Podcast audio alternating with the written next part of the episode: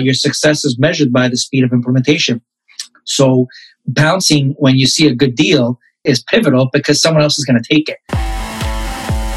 Welcome to the Big Fat Real Estate Checks podcast with Marco Kozlowski, where we help investors like you get the knowledge and skills you need to replace your JOB with passive cash flow for life.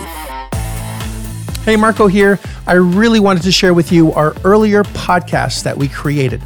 Now, our mics were not the best, but the content was really strong, and I know you will learn a lot. We had an absolute blast recording this, and I know you're absolutely going to love it as much as we loved recording it. This extremely content rich information will not only give you the edge in your real estate investing business, but in everyday life. Enjoy. All right. Welcome to this episode where we're going to discuss the mistakes people make when buying a real estate the old fashioned way versus we believe real estate should be purchased. So let's get into those uh, as quickly as possible. We've all bought real estate on my fearless panel of uh, Frank and Gabe. And let's get into what most people do that is actually incorrect, that but common knowledge says it actually is correct. So, Gabe, I'm going to go to you first. Tell me how you, how most people buy real estate, or how you did it when you first started. Well, doing it. When, when I bought my house, I mean, the first thing I did was call a realtor, and they started asking me, well, things like, what's your budget? How much do you want to pay? Have you gone to the bank and gotten pre approved for a loan? How much home can you afford? And then the process kind of rolled through where we basically got to the homes that met those criteria and we bought and put ourselves in a position where we got the maximum loan amount in order to buy. When it came to investment properties, I just, it was kind of similar where it was, hey, this is a good deal, you should buy this. And then they send you to their own brokers uh, obviously because they know the recipe internally and then they tell you yeah yeah you can afford this and i've even seen cases where they're just you know worked on the numbers you know or massaged them a little bit so that it would pass the credit and and and that's it and then after that the process was you know you go to what we call a notary here or closing and that's it and you were you were the owner and start making payments mistake number one is if someone calls a real estate agent and looks for properties that are listed and says, you know, uh, and then gets pre-qualified by the agent versus the person taking control and telling them this is what we want to buy. Mm-hmm. When I think people buy a property, they get a small list of listed properties. They do a lot of research on the properties. Frank, I, I know that you're really good at doing research and spreadsheets. I'm biting my tongue there, uh, Marco. I'm biting my tongue. it's like pouring salt on the wounds. You still do it, but you know what? It, it, is, it is it's a form of procrastination, if you want to call it. I did it for a sense of security because it was getting out of my comfort zone. So I did it. I researched the shit out of the property, the area, you know, what kind of grass it grows, the school ratings, you know, what's the average temperature and uh, all that shit. How fast, you know, how quickly does a train go by there? Does it honk its horn? Traffic count if I could have, but I, I, did that because it was procrastination. But like Mark, uh, like Gabe said, yeah, most people phone a realtor, which is already game over. You're buying it wrong, which goes against one of your principles, Marco, that you teach your students. If you're doing what everyone else does, you're going to end up like everyone else. And that's what we're not trying to do is end up like everyone else. So yeah, getting a realtor is, is definitely, but that's, that's a common, it's not even a myth. That's a common uh, thought for someone to do. A thought yeah, process. Conception. Yeah like now I, I know in Canada there's a lot of people with you know they're hanging on to their money because they they don't trust the government and they don't know what the times are coming because we are due for some kind of economic downturn or correction. So people are scared to put their money somewhere, and what they're doing is yeah, exactly what Gabe did, and and we all did this. Is phone a realtor, say I'm looking for a property, and they do the check boxes, and and you go there. The problem with that is that yeah, everyone else and their mother are in that same pool. And when that happens, I don't know about you in, in, in Montreal, but in Toronto, if I'm selling my house for 1.2 million, there's a war to get it for 1.7 because you're going to be battling. It's going up. It's crazy. Not there yet. If we were there yet, I'd be selling my house right now. Yeah, well, I, I contemplate to sell my house and, and, and I will because it's just cheaper down in the state. It's not even fair. But just on that notion on phoning the realtor, it's not your best bet. Finding those deals, that's that's a different story, right? That's what you teach, Marco. And it's not common knowledge to know that. It's simple, but it's not common knowledge. As soon as the property is on the market uh, and on the MLS, it's not a good deal anymore. Because if someone has property that has is for sale and they need to sell it quickly and they need to sell it at a discount, they're most likely either going to try to sell it themselves. If they don't want to do that, they're going to go to a real estate agent. Agent's going to pass around their internal list of buyers that already knows that they can close quickly, and it's going to go to them first. I'm on so many lists. Frank, you're on lists. Gabriel, you're on you know a million lists as well. As soon as there's a property that's uh, that's not hit the market yet, we get notified first because a, the agent looks like a hero for finding a buyer before it hits the market, and B, they get a quick commission from cash buyers like us. The seller is willing to take less and they want a quick sale. They don't want it on the market forever. They don't want a million people traipsing through their property necessarily. They just want it sold. And in some cases, they don't even want it on the market because if it's a multi, they don't want the tenants knowing it's on the market because then their tenants aren't going to pay anymore because they think there's a problem or there's going to be a change in management and they want to find somewhere that's stable to live. Or if it's a hotel, if it's on the market, you know, the employees might quit. If they're really good employees, they want stability. They want to stay somewhere where they know they're going to have a job and they're going to start looking for another job. So a lot of the great opportunities, most great deals are not on the market at all. So if and the key to buying to making money in real estate is to buy it right. Mm-hmm. And if you go on the on the MLS and asking for a realtor what's on the market, well, you're already starting in the wrong place. You're buying retail. Now I have an unhealthy I don't know about you guys, but I have an unhealthy relationship with Costco. I get aroused, which is it's bizarre because I'm almost, almost aroused going to Costco. It's like some fetish for me, and I don't know why. I love Costco. I could, if I could just set my office up in Costco, I would probably be a lot happier than I already am, and I'm pretty damn happy as it is. It's unhealthy. You like buying pallets, don't you? I, I, like buying pallets of shit that I don't even need. Like I have, I think, pallet of sausages that's been there since 1946 but I am very proud of my pallet of sausages. Um, I went you know, shopping with him at Costco. He's like a kid in a candy store. I'm, telling you, I'm skipping around and it, it's terrible. It's you know when you have those big carts, they're already big. The carts, but no, no, no, not the cart. He wants the flatbed. Yeah, yeah. the cart's not good enough. Yeah. I don't own a truck. I don't own a truck, but I'm probably going to rent one one day just so I can go to Costco and buy everything in there just because I want to. Or mm-hmm. just drive my truck around the aisles and just throw shit into there. That might be. Yeah. yeah he, he throws carcasses on the on that on that flatbed like it's no tomorrow and the alcohol. It's it's crazy, but that's Marco and Costco. Yes. Where everyone knows his name. like Cheers, only weirder. So yeah, yeah. so so yeah. The reason I bring this up not is to share my unusual Uh, uh, you know love for Costco is because when I go to Costco, I know that I'm getting things pretty much close to wholesale, and Costco buys things below wholesale. So you really need to look at the real estate investing business like you're going to like where Costco shops is where you want to find your property.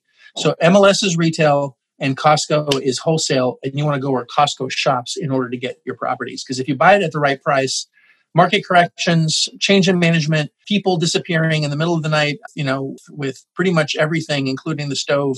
You can recover from those things if you buy them right. But if you buy them at retail and you're paying retail prices, any small shift is going to kill you. It's going to decimate you because you're playing with very small profit margins uh, when you're buying retail. And you want to avoid that at all costs. So going to a real estate agent, er, big mistake. Having an, a real estate agent give you a list of properties for you to do research on, er, Frank or Gabe, why don't you tell me why that's a terrible idea?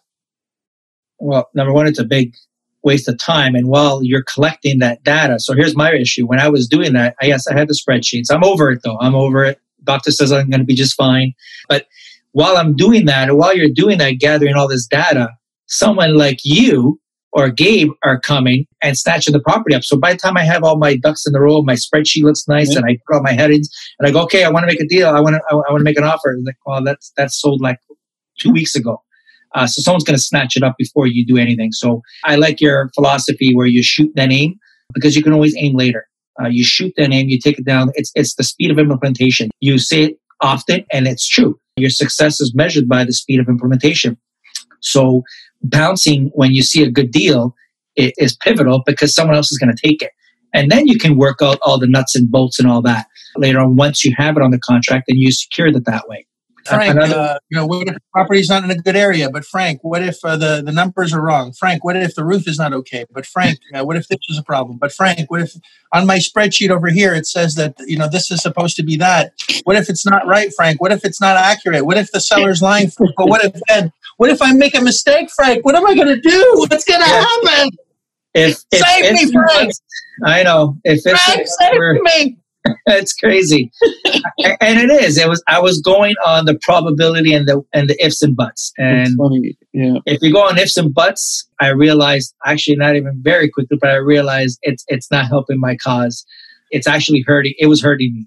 Yeah, you're helping others. You're yourself Frank, Frank, I'm, not, I'm not pointing the gun at you, Frank. I'm, I'm, I'm saying that most people that get into real estate, they they call a real estate agent, which is what you think you have to do.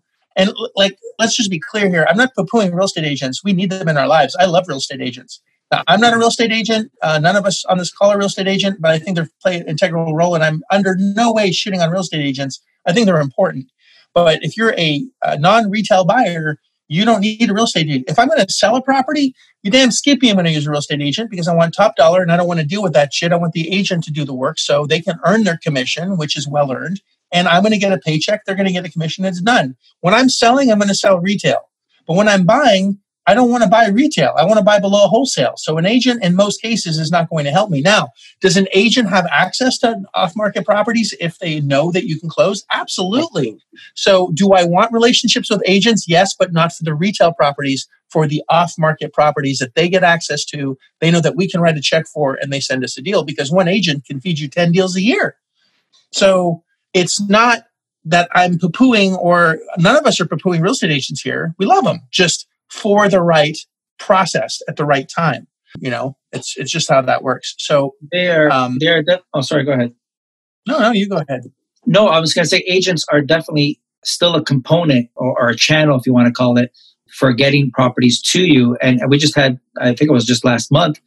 Yeah, we work with a broker or realtor again, like you said, to work on those pocket deals where it's not even listed on on on the MLS. And they phone because uh, agents and, and some of them I have very good close relationships with. They tell us they go, I don't want to put together a whole brochure with pictures and Oh, learn about the market. You know how you get that nice brochure with, okay, this city has this employers and has this many people, and the what they're doing my spreadsheets basically to make it look nice. They dread doing that, and they dread putting it on the MLS because they know in the end they're going to get a thousand phone calls, and they don't want that. They'll rather go to someone uh, like you, Marco, that, that knows they can close, that has the cash and close quickly, and say, hey, do you want this shit? This guy just look at the sell. I haven't posted it. Because in the end, the broker still wants to get paid. He wants to get his commission with less work. Like but it's an anyone else, important right? point you're making, Frank, because you know we, we we've talked about whether on this episode or other episodes that, that time is the real currency here. And that applies to everyone, including real estate agents. And for them, if they're able to sell something for you know a fraction of the time that they have to put into it, then if they have to, like you said, you know, draft up an OM, take pictures, and then you know put it up on the MLS, and then have all the calls filtered by an assistant, and and so on and so forth it's the same thing for them. They want to save time and they want to make as much money for their time and increase their hourly rate because they're still theoretically working on a per deal rate or an hourly rate. So that time uh, currency applies to everyone, and especially the real good real estate agents, the smart ones that pick up on that. They're working on building a buyers list, a cash buyers list, rather than working on a just you know on a list process and on picking up more sellers.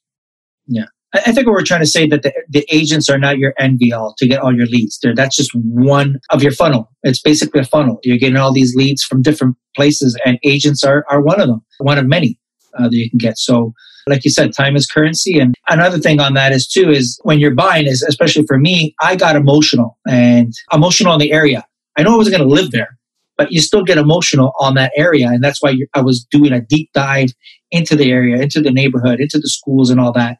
But then in the end, I know Marco, you say this all the time: is it doesn't matter where your dollar is coming from. A dollar is a dollar, whether it's coming from Flint, Michigan, or Orlando, Florida.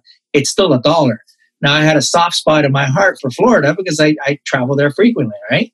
Uh, the weather's nice or whatever. Who doesn't like it? But it doesn't mean I have to have all my properties there. But and people typically shop on emotion. That's why impulse buying is, is so huge. Uh, but in the real estate business, it can actually kill you or deter you from getting more deals because you're gravitated to learn all about that area. Meanwhile, someone else is bouncing on it. and emotions make you make mistakes. I mean, especially Yep. when you're buying, you know, especially and, and and the good realtors when you are into the the process of buying, I guess the wrong way, which is calling up a realtor. You know how it is. It's uh, if you want this property, you got to make an offer an offer close to asking because you know there's like four more people looking at this, and you know, they're about to make some offers. I got six visits tomorrow, so you might want to get this done quickly. And they work on your emotions. That's sort of, you know, that's the way it's done. And it usually ends up being a mistake because you're buying it wrong. You're buying it for a lot more. And they also make you make an offer that has to be accepted. Whereas, you know, we like to work differently, right? We like to make offers that are refused. So it's a, just a different mindset in the way you approach a purchase. I want to pick that up real quick. It's extremely important that you really pick up on this that any offer that we make, anything, I, have been preaching this for years. Not very many people get it, and it's very sad. I can't tell you how many groups I'm part of on Facebook and on different channels, and everyone's excited when they get their offer accepted. And I'm like, you know, what's wrong with you? If I make an offer on something and it gets accepted, I pay too much. And you don't want an offer accepted ever. And I think there's a fear of negotiation, or you think that it's bad to negotiate, or you think it's dirty, or making an offer uh, that's low is going to just hurt someone's feelings and it's going to make you look worse. Just yesterday, I, I have a seller call program where I do live calls and you can actually hear me negotiate in real time. Uh, there's a property that's worth well over $150,000 based on the income that it was generating, uh, making $15,000 net, net, net a year and at a, a 10% return, which most people would be very happy to get in most markets, um, you're looking at about $150,000 piece of property. I made the offer at 40,000 and change. The person actually thanked me for making an offer. It's not how, it's not the offer that makes a difference. It's how it's presented that makes a difference. And I'm making offers either via text or by email or using my own paperwork. This is also something that we can actually talk on for two hours and we most likely will in another episode. Mm-hmm. But using your own paperwork is extremely important. I mean, I don't know if Frank or Gabe want to talk about this, but a real estate agent's paperwork is designed to protect not you as the buyer, but the agent and the broker and the seller. There are no, cl- you can get sued for using the wrong paperwork. Um, you have to put a deposit that you can lose. There's a lot of clauses in there that are, have their meat hooks into you where you're going to be in sh- up Shit's Creek and I don't mean in the fun TV show way. I mean really in Shit's Creek without a um, paddle, no paddle in in mind. Without if you don't, and you're taking the real estate agent's advice, you're putting it on paper, and if you can't perform for whatever reason that are not even that are not even in your control, they can take everything you own for not performing on that contract. Mm-hmm. So if the agent's not doing anything wrong, Marco, with their paperwork, they're obviously protecting their client who's paying them their commission. So their paperwork is obviously to protect the seller. So just going back on that point that we made earlier is you need to shoot then aim. You can't do that with a real estate agent's contract because there's very limited exit strategies. So yes, you could be losing your deposit. You could be uh, get sued for non-performance or whatever. So they're not doing anything wrong. So that, that, to get that straight, they're just protecting their client who's paying them, saying, "Hey, if we got a deal and we're wasting my time and my client's time, you're going to pay for it." Now, the paperwork that you master, then we keep crafting and, and, changing. And I think we just changed it the other day. Yeah, constant uh, evolution, man. well, it, it is, and if you, I think the, I think it's important if, if if we don't evolve with it and don't change it frequently, then we're putting risk on ourselves and on, on the students too. So it's always an evolving paper. Uh, so it's never going to stop. You're never going to have the final version. We never put final. We put the dates, right? That's so right. whenever we see a contract, we put the date because we know maybe in one week's time or two weeks, we're going to add something else there that something came across. Like, shit, we didn't think of this. Let's put it. So in the end, having a paperwork that will allow you to, Marco, like shoot and then aim is pivotal because if you can't do that, you're not going to pounce on these deals right away. You're going to do what I did the procrastination and looking into the, the whole area, making this right. I'm putting my money down. I, I got to make sure this is 100%. But again, it goes up. What if the seller's lying? What if the area is not what it is? Frank, I just want to add something because when we say use our own paperwork or your own paperwork, and it doesn't mean that we're just protecting ourselves and that the seller is at risk here. Our paperwork protects both parties in the ways that if they perform what they're supposed to perform, then everybody wins the paperwork that's usually provided to us by whatever state agency created the paperwork for the realtors, it protects the sellers only where at the end of the day, if the seller doesn't perform, there's very little risk for them. But if the buyer doesn't perform, then all the risk is on them. And what we're doing with our paperwork is we're kind of evening out or leveling the playing field so that it's fair for everyone. And so it's super important to mention that because a lot of times when I send paperwork or our paperwork to a realtor, you know, the seller looks at it and then wants to destroy it because it's so different than what they're used to. But once you make them understand, or if they go to their lawyers and have them review it, they'll notice that at the end of the day, their interests are also protected. It's just that it's also protecting us, which is something that's a little bit more different than a typical realtor agreement. That is very unusual. And I love the fact that we're using the words paperwork and not contract because whenever we're, however, how we do one thing is how we do everything. And I don't call it a contract because if you give someone a contract, they want to read every word and there's going to be a lot more objection than if you say, Can you please okay this paperwork? Okaying the paperwork is a very soft, very feminine energy, very non confrontational that oh of course i will okay some paperwork. It's it doesn't sound as as daunting or as terrifying or i have to read every word or i'm going to get screwed.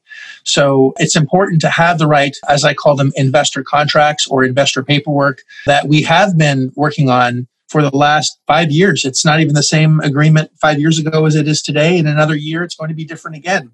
It's not even the, the thing we had last month.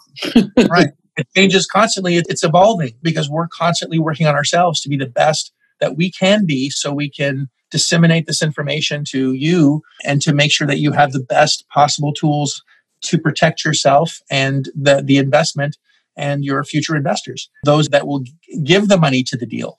Uh, we haven't even talked about asset based lending yet or how that works because that's exclusively how we buy properties. It's not going to be credit based lending where your credit's at risk is going to be the asset that is at risk, just like a pawn shop. If I want to uh, take this piece of jewelry and you know it's got a hundred thousand dollar value, and a pawn shop's willing to give me thirty thousand dollars as a loan because it's just a loan. If I don't pay them back, they get a hundred thousand dollar piece of jewelry for thirty grand. If if I'm even lucky enough to get thirty grand. So same thing in a property, they're going to lend you a certain percentage. Usually, it's around seventy percent of the value, and if you don't pay, guess what? You lose the property and you lose the cash flow, you lose the equity, you lose the depreciation, you lose the appreciation, you lose all the goodies that this property gives you. So you'd have to be slightly, you know, a little few screws, a little fries short of a happy meal to let that happen. But it happens because people are people and they're going to do whatever they want to do.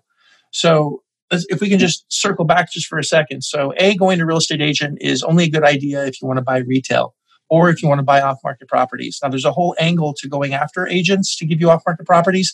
If I call up a real estate agent and say, I want some off market properties, and they don't know who you are, what you've done, how you've done it, I have access to cash, they're not going to risk their off market property on someone that doesn't know what the hell they're talking about. So you have to get educated and know how to communicate that extremely effectively. So even though it might be your first deal, you know what to say, how to say it, and how to say it in. So they give you, they have the confidence that you can actually close, which is going to be a whole other episode. The confidence of closing is so important. In fact, same reference back to the call that I did yesterday.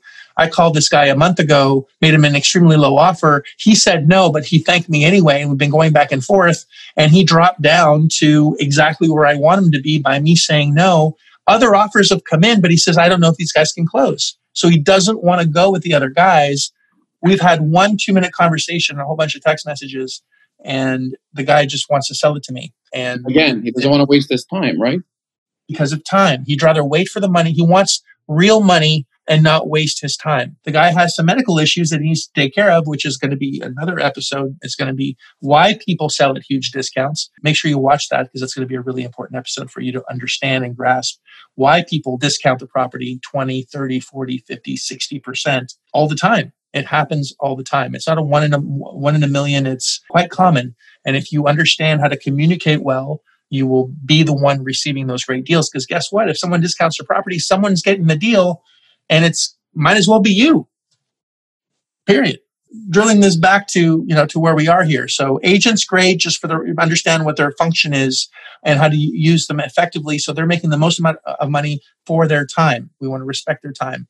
We don't want to make offers on one property which is what most people do. You don't want to analyze the property right? You're analyzing analyzing analyzing and then you're missing the boat. You want to be able to shoot quickly using the right paperwork. And if i'm looking at six properties guess how many properties i'm going to make offers on you guys know the answer? We do. All six. yeah, all six. We make offers on everything. Every single property that comes across our desk, we're going to make an offer on. Not a high one, but a low one because we expect to get a what? I know. I know. Exactly. Six no's. As many no's as possible. Mm-hmm. You can't Actually, make you can't make money without N and O. You can't spell money without N and O. No is in money. So understand that That's correct. I just wanted to add on that with the paperwork and the agents. I think the biggest common mistake, even getting into this business or, or the mentality people have, is people's taught this, uh, Marco, is your avatar is looking too motivated can can just as much as kill you like anything else. Looking motivated and not knowing how to talk is I know you always use the analogy of Shark Tank. Like you got to change roles. Basically, you're the one sitting on the panel, like Kevin O'Leary, and you're letting the agent or uh, the wholesaler or your other leads doing the dancing and the Pinocchio things and trying to sell you. And that's a big mindset that people don't know otherwise. So they're, they, they think they have to pitch the agent why I want to buy this, but it's the other way around. And that was a big common mistake that people do is number one, looking too motivated uh, to have that property and being in control, having that avatar that you're in control with the money. You decide whether you're going to buy it or not. You got to sell me. And that's hard at first when you don't have any money and you have to act like you have money because no one's going to give you a discount on a property unless they know you have money. But if you don't act like you have money, they're not going to give you a discount. But if you have no money, how do you know how to act like you have money? if that makes sense, I hope. It's so just, you have to play that in slow mo back. but yeah, it's kind of a chicken and egg thing. And and anyway, you know, we're not going to deep dive into how to fix those things right now. I just want I think awareness is the first step to to fixing whatever issues one has, right? So the first, you know, is make offers on don't analyze, make offers on absolutely everything make sure they're low offers. Uh, they can be soft offers. They can be done through email. They don't have to necessarily be done with a contract. Use the right contracts, use investor contracts. Those are worth their weight in gold. Saves those contracts have made and saved millions of dollars for myself and for every single person on this group. Actually, if it wasn't for the contracts, we we wouldn't be where we are. Actually, we would we would probably have lost our asses a long time ago. And what else? Not understanding what's negotiable, uh, the negotiable items like closing costs, like commissions, like everything is negotiable in a real estate transaction. Absolutely everything down to even rental credits, down to security deposits, down to when we close, credits at closing. There's like we could spend, I think, three episodes just the closing process. And I've seen thousands of transactions, not only my own, but the one the, the people that I work with and I don't think I've seen one HUD that's accurate, which is the statement that the closing statement, there's always mistakes on it. And just so many things that if you don't know what to do and don't know what, what to look for can actually end up end up burning you. But for now, the solutions are guys, boys help me out. I feel like I'm just I feel like I'm frank. I'm well, well the whole the whole topic is is basically common mistakes. So your your common mistakes is just relying on on realtors, even though they're still beneficial. Two is the paperwork. Mm-hmm. You know, having the proper paperwork is going to save your bacon. And I think, I believe all of us had where we shot and then aim later, but, you know, do sellers lie? Of course they do. Yeah. And because you're using that methodology to shoot and then aim, you realize later that the seller's full of shit. If the seller's saying that makes $7,551 a month, and you realize when you get it on the contract and you're asked for your due diligence and everything, that hey man we're not even close to that. Maybe that was a one month out of the whole 12 months. and that's, and that's if you get you and that's if you get your due diligence items which the reason your paperwork is super important. Yeah. So you don't so, know what you don't know. and the paperwork saved our bacon where basically we can get our emd back our, our deposit back. Some of them we even have other uh, strategies which we're not going to get into now but other strategies where we can because they didn't perform or because they didn't do what the agreement says that they were going to do what did that do? That wasted our time now and money and resources. So there's ways to get compensated for that. So uh, again, we're not going to discuss it now, but so there's paperwork, agents, uh, being emotional, shoot then aim, which a lot of people don't do, and analyze, analyze on the thing, put your emotions in front, which is a big obstacle and a common mistake people do. So once you have at least those are some of the obstacles that I can think off the top of my head. I'm sure there's a, well, a making offers to be accepted. You know, that's something yes. huge. Not making enough offers. We have a philosophy of 100 offers an hour, which is unattainable, but that's the goal. So you want to get to as close as that as possible. If your goals aren't big enough, then you know your goals should scare the shit out of you. Um, if they don't, then you need to aim bigger and, and think bigger. so 100 offers an hour if you get you know if you can do an offer a minute which is basically an email then you're at 60 do an offer every 30 seconds. See if you can do that. Make offer, offer, offer, offer. And once you understand that process, again, if you're making 100 offers an hour, at one point, someone is going to say, I can't take this, but I could take a little bit, I could take this. And now that those numbers start to get really exciting. And we don't have to buy them in this specific. And, the next one, Frank, that I think is important is location. If you're married to location, just because you think it's a great location, that's fine. The problem is, is what about all the other locations? Understand that a check from Arkansas cashes the cha- same as a check from California. Mm-hmm. Okay, the properties in Arkansas or the properties in California, maybe you want to get take a look at it once in a while. But if you're doing this right, you shouldn't be managing the property at all. That's a terrible use of your time. If you're managing assets yourself, that that time should be used for finding other assets that you can make money on. And then another asset that you can make money on, and you should be paying the 10%, 9%, 8% a management fee. If the property makes $200,000 a year and you know it's a 10% management fee, you're basically trying to save $20,000 and spending all your time dealing with Jerry Springer tenants to save 20 grand? Seriously? That's a terrible use of your time. You have a job. That means you can't go manage something else. You can't go buy something else. Pay the damn guy 20,000, the damn girl 20K or whatever we're allowed to say these days. All right. Have Shim do it and do a great job. And manager Jerry Springer tenants. You're not taking any calls in the middle of the night, you know, saying clean my toilet because you're the, you're my landlord and you're my bitch. I've actually had that phone call. The landlord, the tenant calling me his bitch. I'm like, I can't do this anymore. And that's, you know, I've made some of these mistakes myself. So and you know find the right management team that can do this so if it's in california arkansas or in florida doesn't matter where you live if you live in hong kong or singapore who cares you have a management company that's doing a good job then you just have to keep an eye on the management company or they're going to you know they could go sideways but that's a different conversation. Yeah another skill set. another skill set that we could discuss on other episodes. There's so much to learn. It's exciting. If you at one point you're going to enjoy learning things you don't know. At first i was scared of learning things i didn't know because i don't know them. Am i going to be any good at them but now my strength is not knowing anything and just diving in. Like I can't, I love learning shit. I just don't know. I don't know about you guys, but shit, it's exciting to learn. When I see a deal that's falling apart and, you know, nine people are going to die unless this happens by next week, I'm excited. Like I want to see how I can get this resolved. I love it. It's a challenge, man.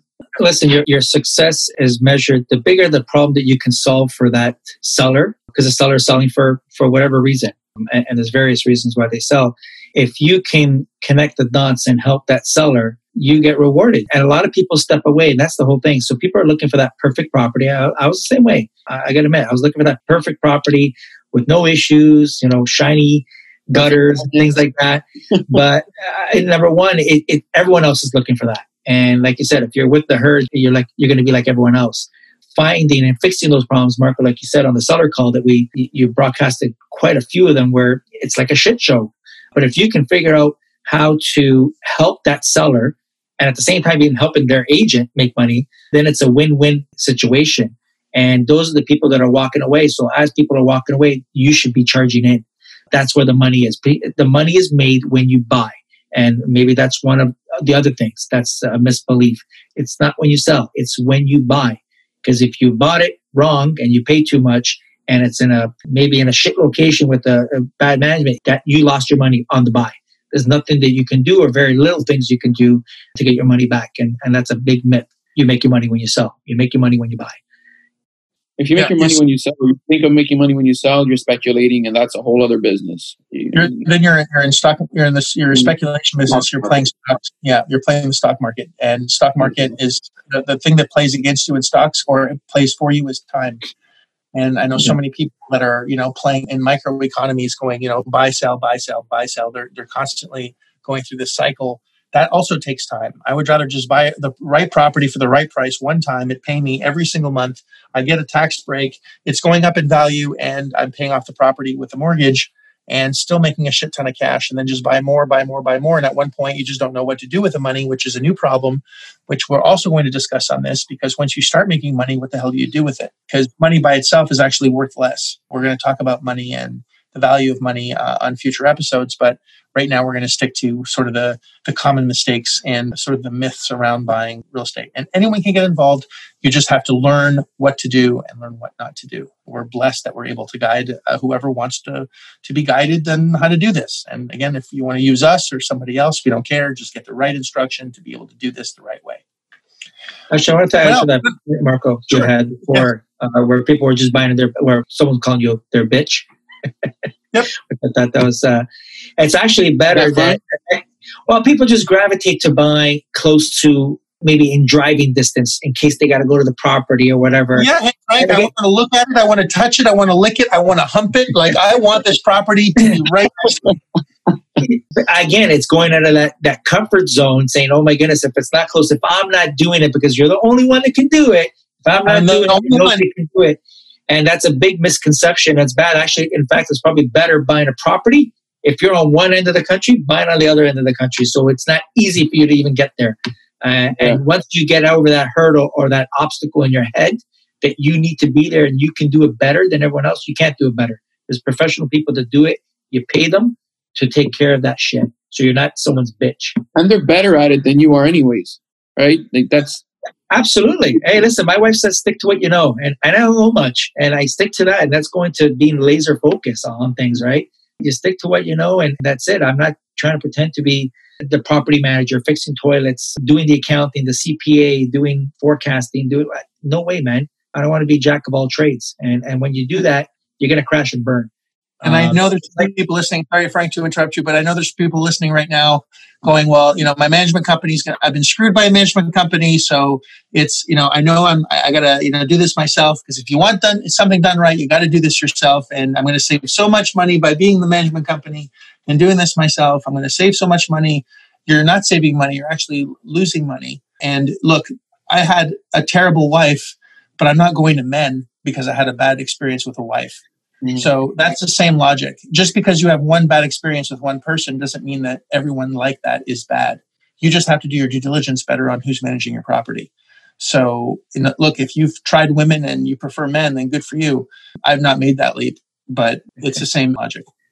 It's the opportunity cost that they're not thinking of, Marco. So you may think you're saving money that whatever 20,000, 30,000, 40,000 or 10% on, on the property manager, but what they're not factoring in and, and I was just as guilty, is shit all the time that you're spending managing the manager or doing the management job.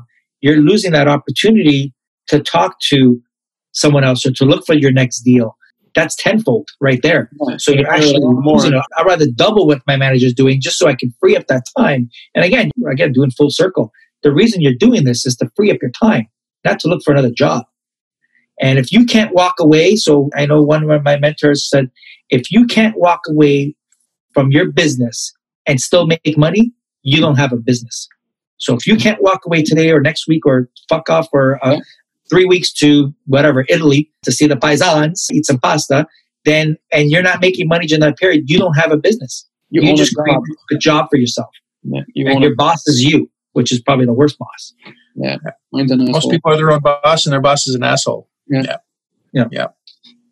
So a lot of things said here. So if we distill this, uh, do we want to buy retail or below wholesale? Do we want to buy below wholesale? Uh, do we want to make offers on one property or a lot of properties? A lot of properties. When do we want to start researching the properties and the areas? My recommendation is after or while it's in due diligence. Check the numbers first. If the numbers check out, after the numbers, then we check uh, condition of the property and then work out management. And make sure you're in control of the closing process. And if you understand asset based lending, which we're going to discuss on another episode, your budget is limitless to buy as many properties as you want. You can buy 10 properties tomorrow if you found the right properties at the right deals. And we're all working from the same pool. We're all using the same lenders. It doesn't matter what your credit is. If you have great credit, you have different options. But at the end of the day, I don't really want to use my credit to buy properties. I want to use somebody else's money and no credit whatsoever. So you're really only limited by the time that you have. And I think the common thread here on uh, most of the episodes that you're going to hear, you've heard some already in the past or have or are just now starting to listen to these things is time is the real asset that we have. It's really the only thing. We can make money and lose money, but time we can never get back. And we're trying to full time save as much time as possible, help others around us save time so we can make as much money as possible in the shortest amount of time so we can enjoy the rest of our lives. Don't die 17 days or 17 months before retirement. Does it happen? Yes. Do we want that to happen to you? Mm-hmm. Absolutely not. So I think with that said, uh, boys and girls, uh, I think this was a, a decent episode and I hope you guys learned a lot. And if there's anything we can help you with, uh, you know how to find us. Thanks for t- tuning in. Talk soon. If you like this episode of Big Fat Real Estate Checks, then show some love by leaving a comment and a good rating. Also, as a thank you for tuning in today, we've got a special free gift. The journey to passive cash flow for a life starts by finding deals, and it's easier than you think. Simply go to getdealsbytuesday.com, enter your email address, and we'll send you a free quick start course called Deals by Tuesday. Even if it's 11 p.m. Monday night, this course will show you how to find discounted real estate deals by Tuesday. It's that fast and simple. Go to getdealsbytuesday.com and start your journey toward life changing cash flow today. Thanks for tuning in, and we'll see you on the next episode.